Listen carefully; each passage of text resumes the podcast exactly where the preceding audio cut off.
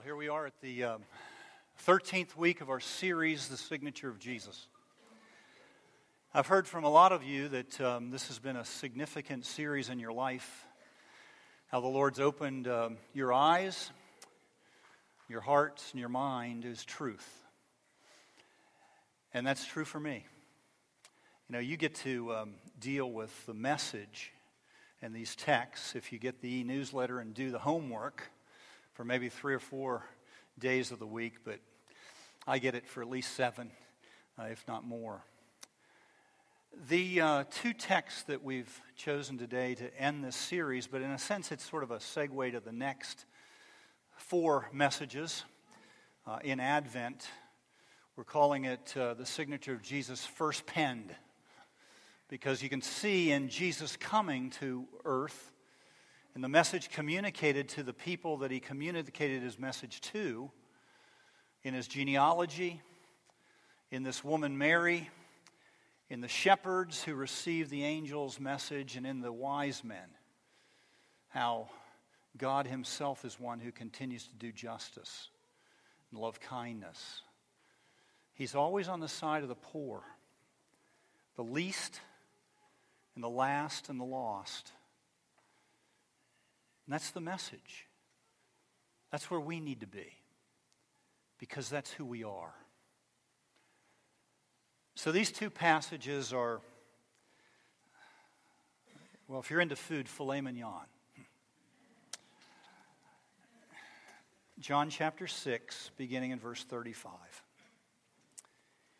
Jesus said to them, now the them is not only the disciples, but the Jewish leaders and all who were listening. I am the bread of life. Whoever comes to me shall not hunger. Whoever believes in me shall never thirst. But I said to you that you have seen me, and yet do not believe. All that the Father gives me will come to me. Whoever comes to me, I will never cast out. For I have come down from heaven not to do my own will but to do the will of him who sent me. And this is the will of him who sent me that I should lose nothing of all that he has given me, but raise it up on the last day. And this is the will of my Father that everyone who looks on the Son and believes in him should have eternal life. And I will raise him up on the last day. And so the Jews grumbled about him because he said, I am the bread that came down from heaven. They said, Is this not Jesus, the son of Joseph, whose mo- father and mother we know? How does he now say, I've come down from heaven? And Jesus answered them, Do not grumble among yourselves. No one can come to me unless the Father who sent me drags him. That's the translation of that Greek word. Three times in the New Testament, drags him. And I will raise him up at the last day. And then the other piece of filet Acts chapter 17, beginning in verse 32. So Paul, standing in the midst of the Areopagus, said, Men of Athens, I perceive that in every way you are very religious. For as I pass along and observe the objects of your worship, I found also an altar with this inscription to the unknown God. What therefore you worship as unknown, this I proclaim to you. The God who made the world and everything in it, being Lord of heaven and earth, does not live in temples made by man, nor is he served by human hands as though he needed anything, since he himself gives to all mankind life and breath and everything. And he made from one man every nation of mankind to live on all the face of the earth having determined allotted periods and boundaries for their dwelling place, that they should seek God and perhaps feel their way toward Him and find Him. Yet He is actually not far from each of us, each one of us. For in Him we live and move and have our being, even as some of your poets have said. For we are indeed His offspring. Being then God's offspring, we ought not to think that the divine being is like gold or silver or stone, an image formed by art and imagination of man. The times of ignorance God overlooked. But now he commands all people everywhere to repent because he has fixed a day on which he will judge the world in righteousness by a man whom he has appointed. And of this he has given assurance to all by raising him from the dead. Now, when they heard the resurrection of the dead, some mocked, but others said, We will hear you again about this. So Paul went out from their midst, but some men joined him and believed. Among them also were Dionysius, the Areopagite, and a woman named Damaris, and others with them. It was Christmas Eve. All the shoppers were in a hurry, but some of them would stop because they heard the music. They listened to this local mission band play Christmas carols. And when the band leader observed that the crowd was big enough, he would often turn to one of his band members and ask them to give a testimony. And so he did. He turned to the drummer and said, Chuck, will you give your testimony? And Chuck smiled widely and said, I will. He said, I used to be a sinner. I caroused, I drank, I gambled. And then suddenly his smile left his face and he said, Now all I do is beat this stupid drum. But nobody laughed. This week, we were in Florida. We had a conversation with a man. We're having lunch, and he turned the conversation to church, and he said, You know, I know one of your friends is right up the street preaching at that church. Do you know what kind of money he makes? I mean, he wears those Gucci shoes and he talks about how they're all Christian. And then you get in the parking lot and you can't even get out. It's every man for himself. He said on Sunday they think they're good, but on Monday through Saturday they live like hell. He's not alone in his assessment. Somebody has said when Noah was preaching as he was building the ark, he didn't say, Smile, God loves you. He said, Repent. When John the Baptist was in the wilderness eating locust and honey and preaching, he wasn't preaching something good is going to happen to you, he was preaching repent. The Greek word for repent is metanoia, it means to turn around. And you know, for generations in the church, metanoia has been preached and taught as if it's a change of behavior. Change your ways. Repentance means to stop doing something and doing something else. And yet that misses the mark badly. Three years short of 500 years ago, Martin Luther nailed 95 declarations of faith, 95 theses to the door of his church in Wittenberg, Germany.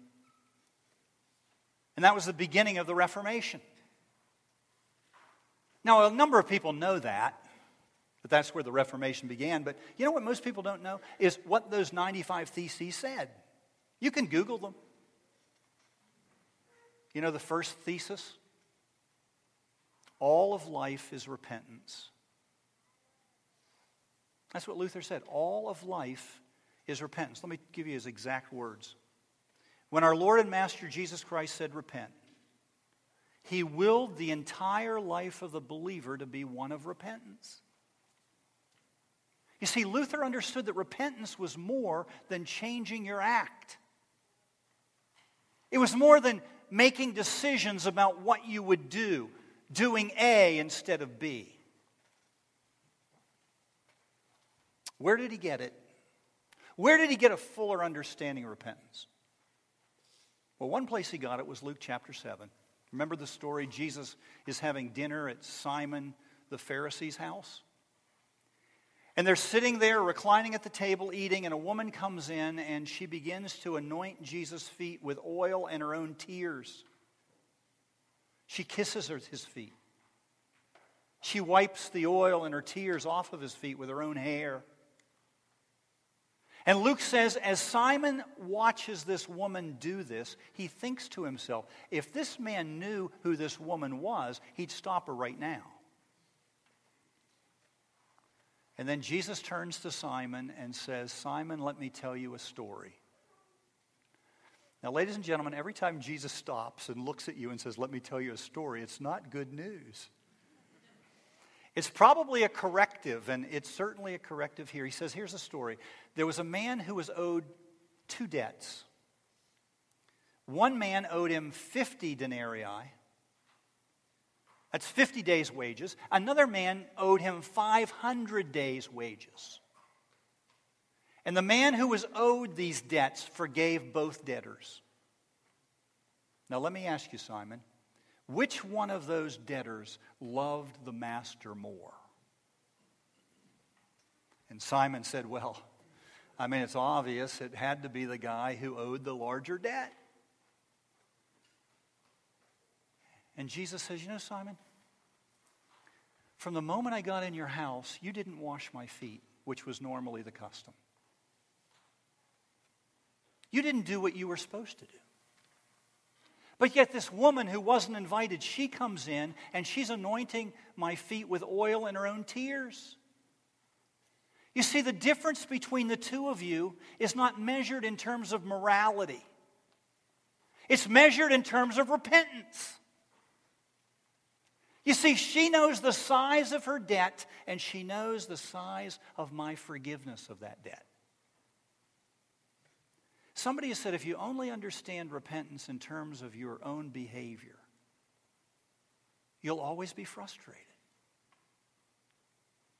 But when you begin to understand repentance is depending upon his behavior, Jesus works, then all of a sudden there's joy and there's life, and there's love, and there is greater faith.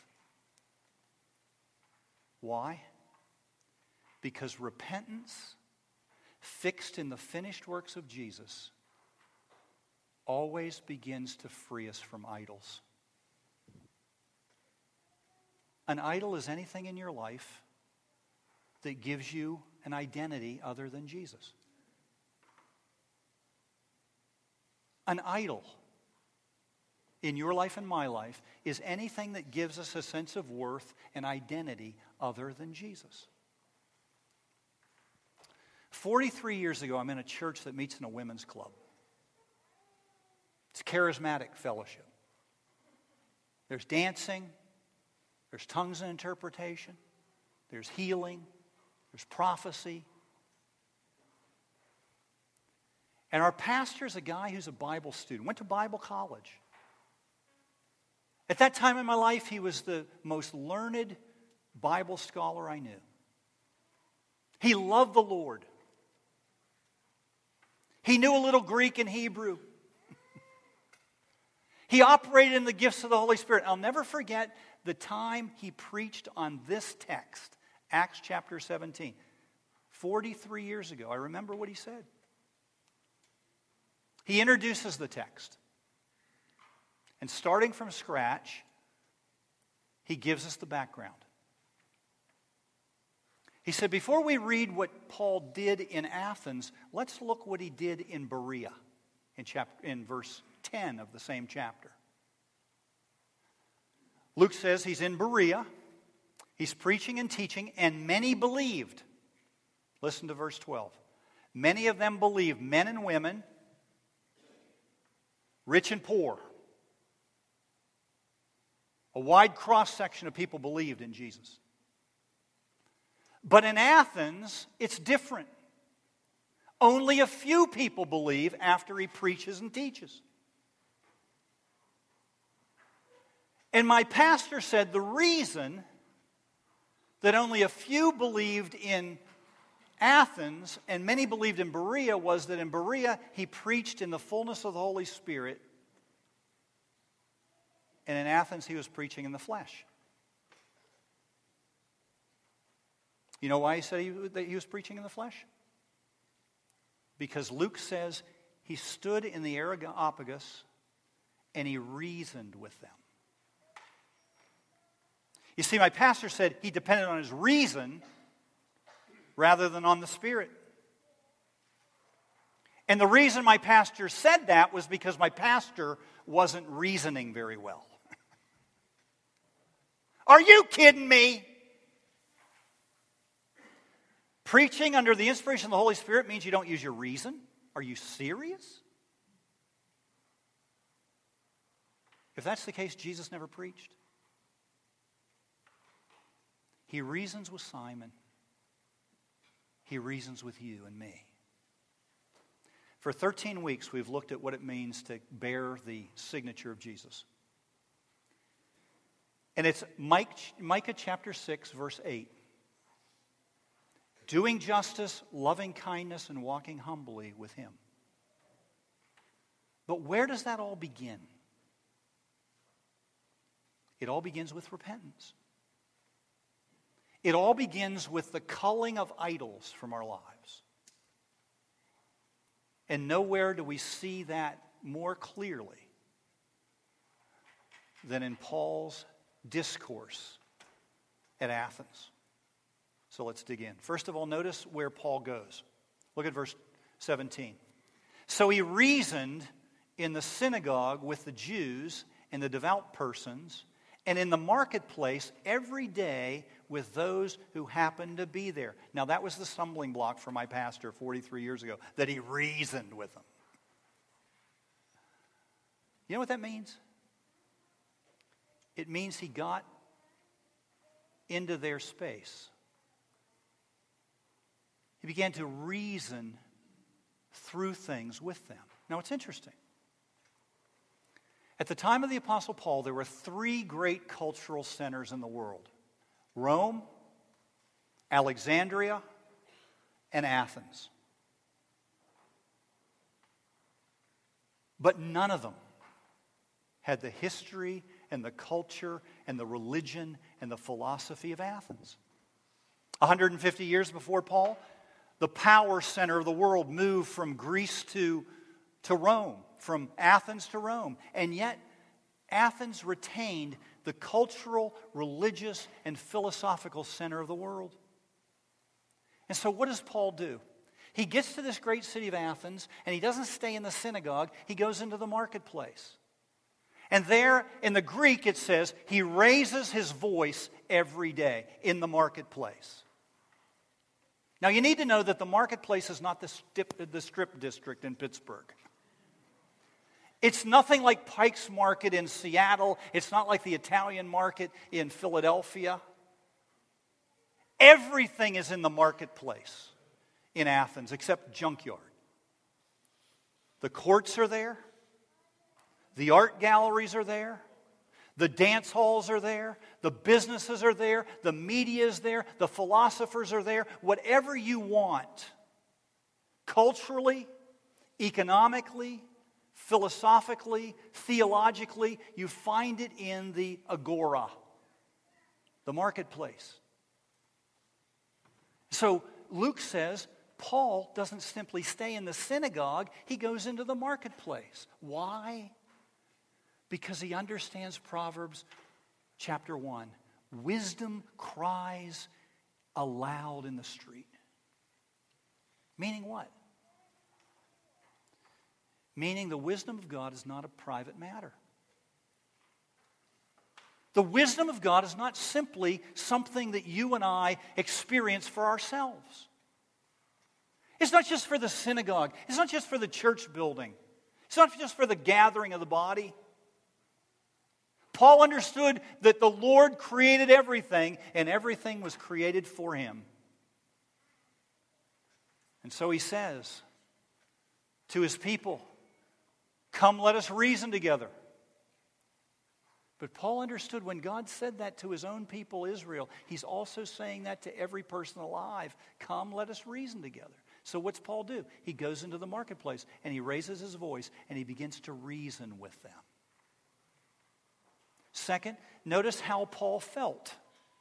Look at verse 16. Now, while Paul was waiting for them at Athens, his spirit was provoked within him as he saw that the city was full of idols.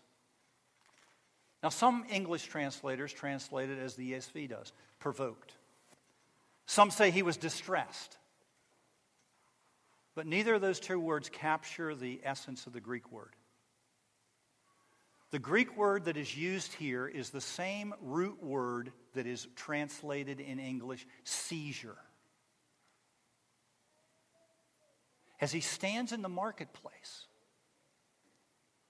and he perceives their idolatry, Luke says he is seized with emotion. It's very similar to the word John uses in describing Jesus' reaction at the tomb of his friend Lazarus. John says, when Jesus saw Mary weeping and the Jews who had come out with her weeping, he groaned in his spirit and was deeply troubled. That's exactly what happens to Paul.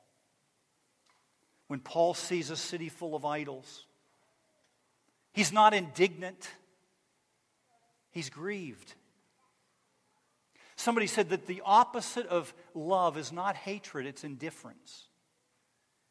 The opposite of love is not to say, I hate you, it's to say, I don't care anything about you. You're totally insignificant to me. These people in Athens are not totally insignificant to Paul, they're totally significant to him. He is grieved for them, he's in pain for them, he loves them. I love the story Brennan Manning tells of how an old Hasidic rabbi in the Ukraine understood what love was. He said one day he was at a bar and he saw two men, two peasant men, gloriously in their cups, drunk as skunks, with their arms around each other, and they were talking to each other and telling each other how much they loved each other. Suddenly, Ivan turns to Peter and says, Peter, tell me what hurts me. Peter said, I don't know what hurts you. How can I possibly know what hurts you? And then Ivan, in a moment of great clarity, said, If you don't know what hurts me, how can you love me? I mean, you think of that. Have there any been, has there ever been more profound truth spoken? If you don't know what hurts me, how can you love me? Paul stands in the marketplace. He's not angry. He's not indifferent. He's in abject pain. He's grieved for them. Why is he grieved for them? Because he sees them just as he once was wise and significant and totally imprisoned by their own idols.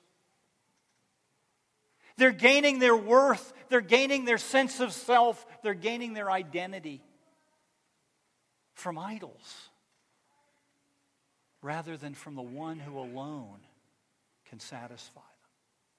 Third, notice what he saw. Look at verse 22.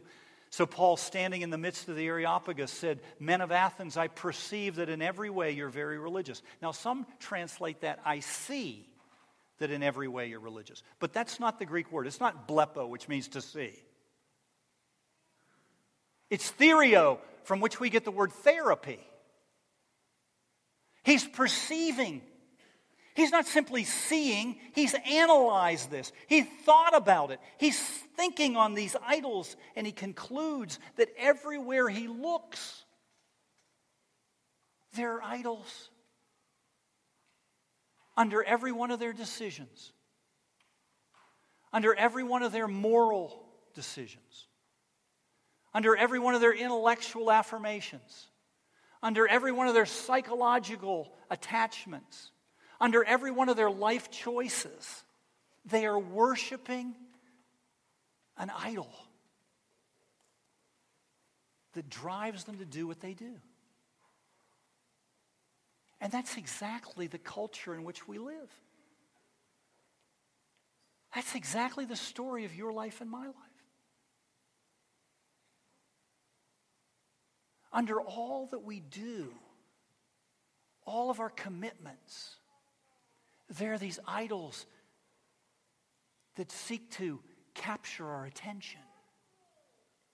I, years ago, I remember talking to a woman who said, If anything ever happened to my kids,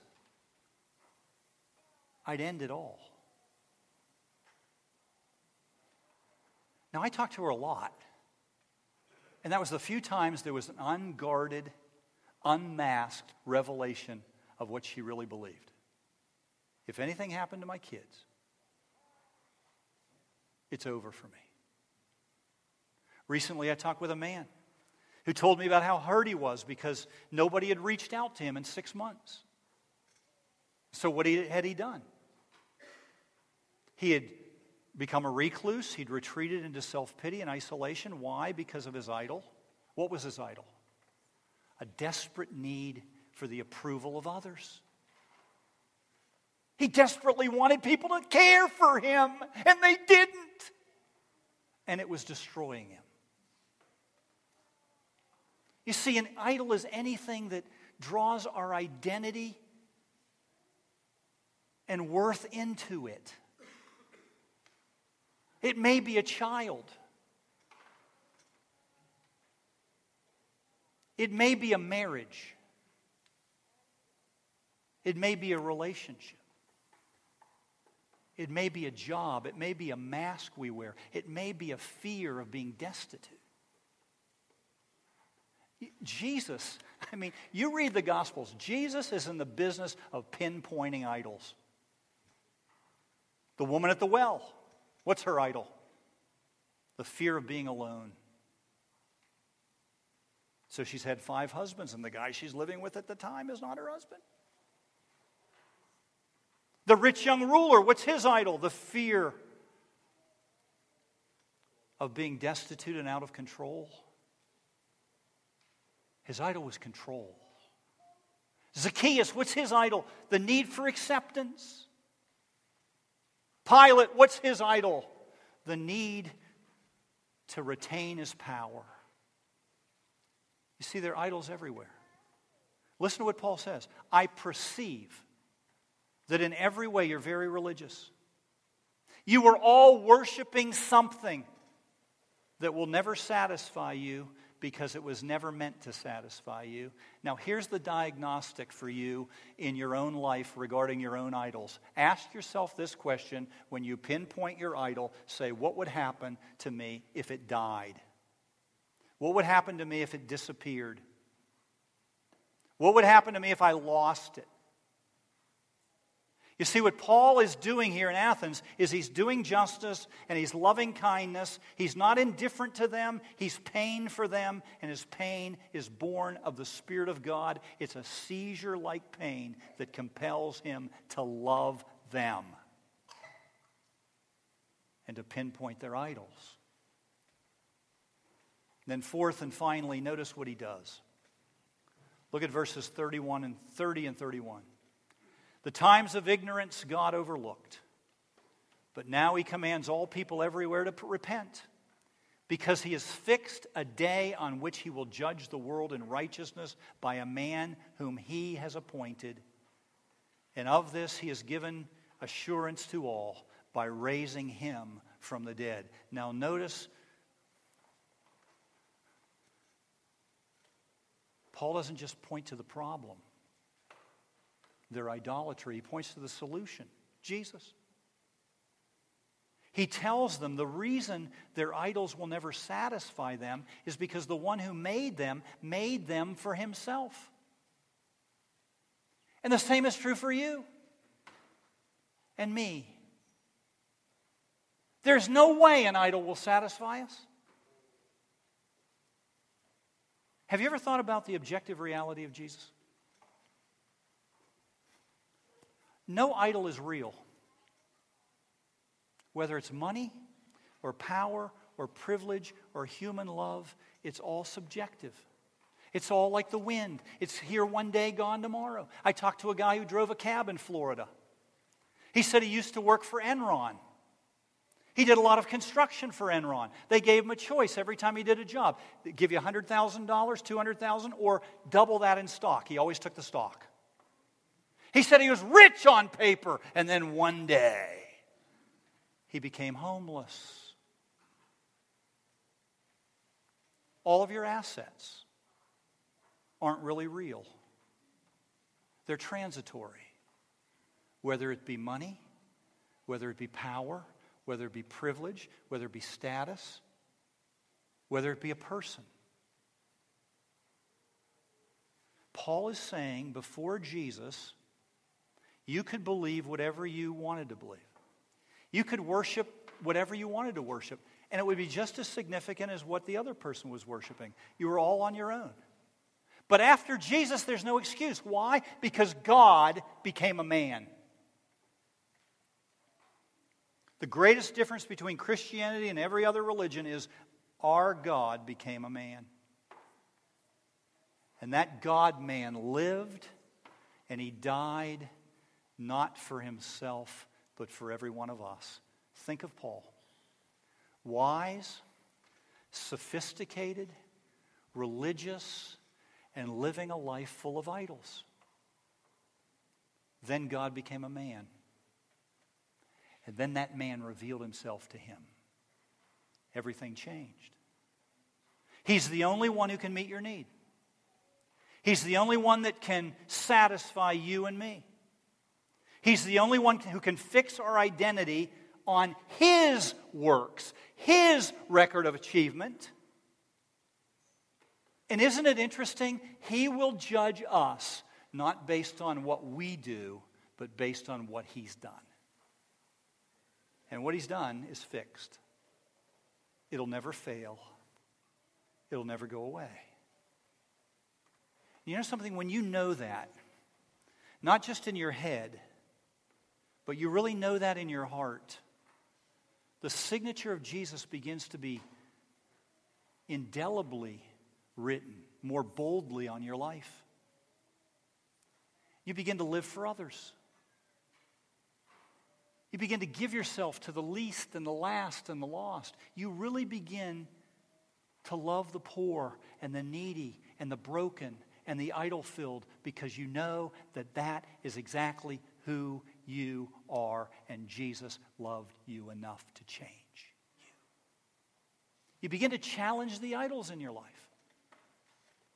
You begin to work not by, or walk not by your own works, but by grace. You begin to be more and more like Paul, enthralled with Jesus. And you begin to realize that all of your life depends on all of His life.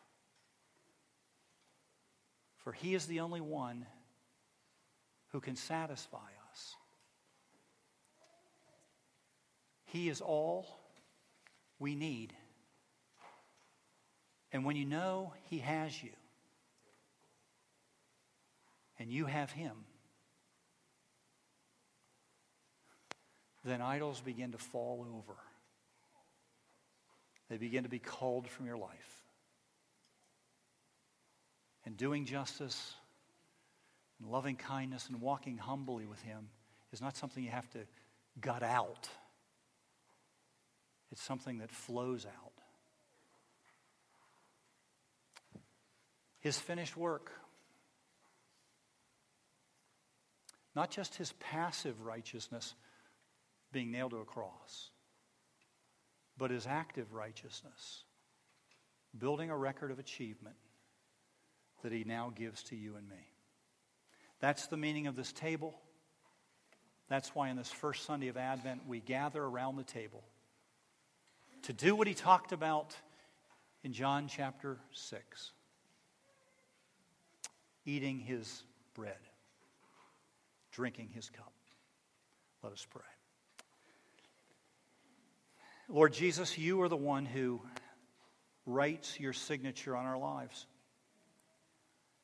And we are all little idol factories, so easily distracted. We thank you that you've come into our marketplace. You've reasoned with us.